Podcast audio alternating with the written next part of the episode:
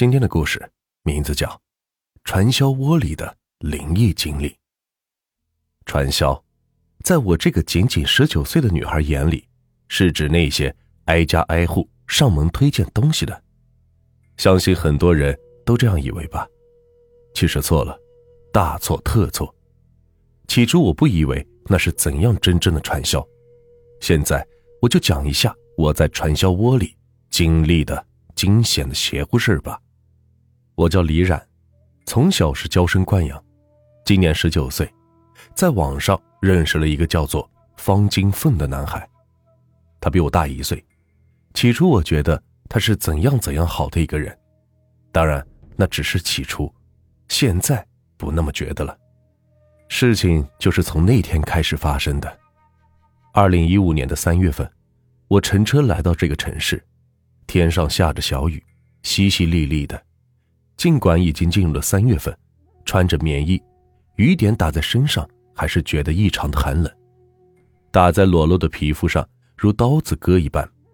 我就这样在车站等着，也不知道过了多久，一个高高瘦瘦的身影慢慢的朝我这边走了过来。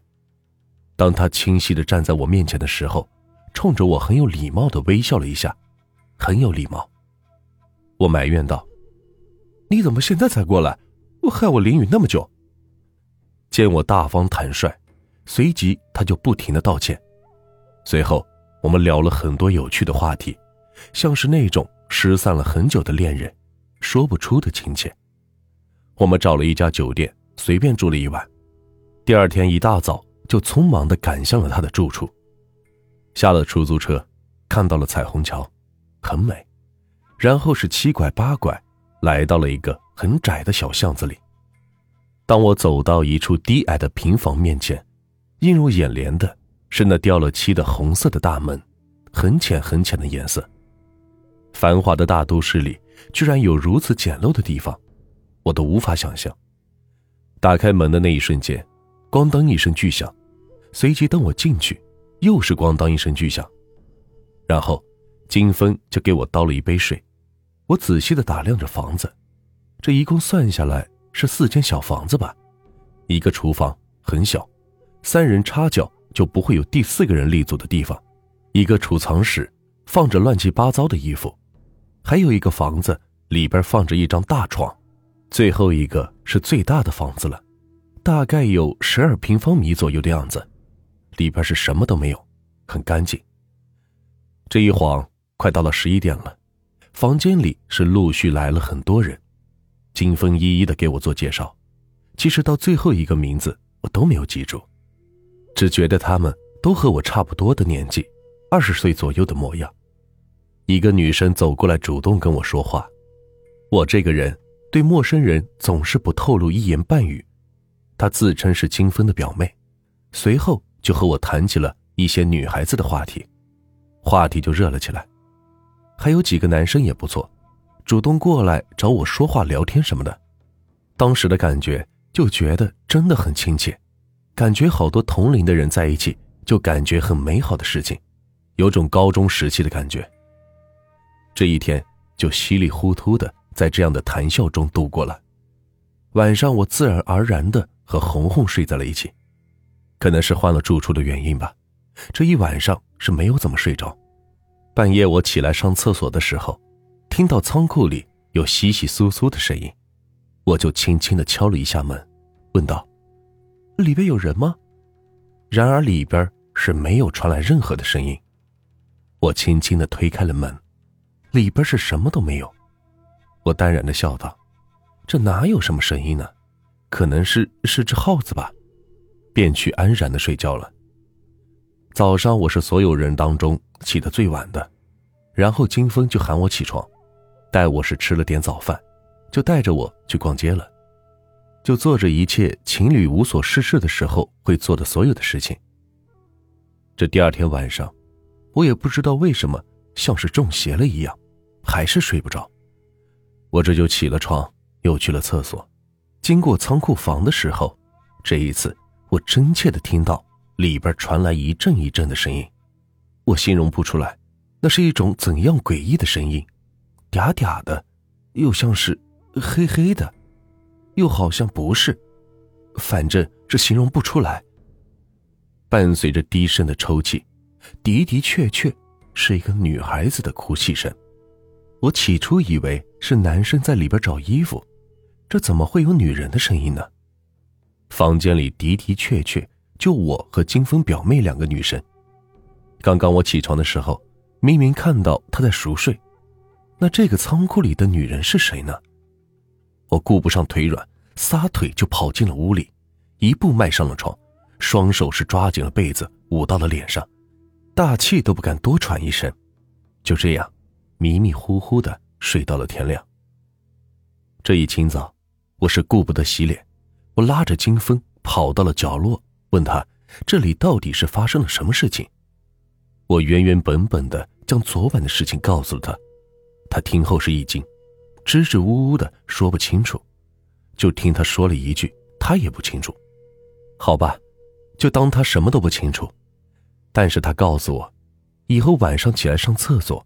害怕的话，就喊他起床陪着我。我当时很开心，能有这么贴心的男朋友，也是世界上最幸福的一件事情。我一直都有睡前洗刷的习惯，否则会很不习惯。一个人在院子里忙碌，忽然我总觉得后面有一个人看着我，看得我是毛骨悚然的。再加上半夜嗖嗖的凉风，别提是有多害人了。是谁？大半夜的不睡觉，站在院子里发疯。我突然想起来了昨晚女人的哭声，心想完了，此时的我都不知道该怎么跑了，脑子里是一片空白，吓得我只知道下意识的闭上眼睛。哎，我该怎么办？我该怎么办？我心里默念着：“快点有人出来呀，金风，快点来救我呀！”刚想脱口说出金风。后面突然传来了一个声音：“小姑娘，救救我！我觉得你是好人，救救我！”随后，一只手搭在了我柔弱的肩膀上，是莫名的冰凉。此时的我并不是那么害怕了，原来是个人呢，想让我帮他。啊，还好不是鬼，不是鬼。我转过头去，看到是一张清秀精致的脸。一个很漂亮的女孩子，看样子比我是大了几岁，只是有一种说不出的奇怪。这到底奇怪在哪里？那就是她的脸上没有血色。我弱弱的问：“我能帮你什么？”我早已没有了害怕，双腿不由自主的随着他的脚步走了起来。我们来到了仓库，仓库有两个破旧的小凳子，他使了使眼色。意思是让我坐下来，我就直接坐下了。还没有等我开始问，他就说：“对不起，前两天吓到你了。前两天是你吓我的，害我没有睡好。”我有点委屈的说道：“前两天我不是故意的，我以为你跟那些坏人是一样的，现在我才知道你是好人，你跟我一样。”啊，坏人。我疑惑的问道：“是的，他们都是坏人，害我现在做成了鬼。你你你是鬼？”我吓得一屁股蹲到了地上。破旧的板凳本来就不结实，岁月的侵蚀早已是成了破木头。我不会害你的，不会害你的，我们都是同路人。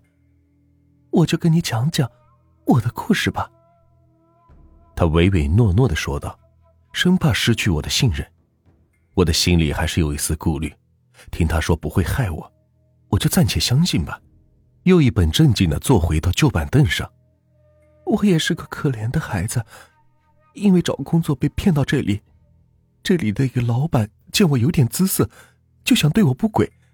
我看出了这份工作是传销，我想走，可他就是不让我走。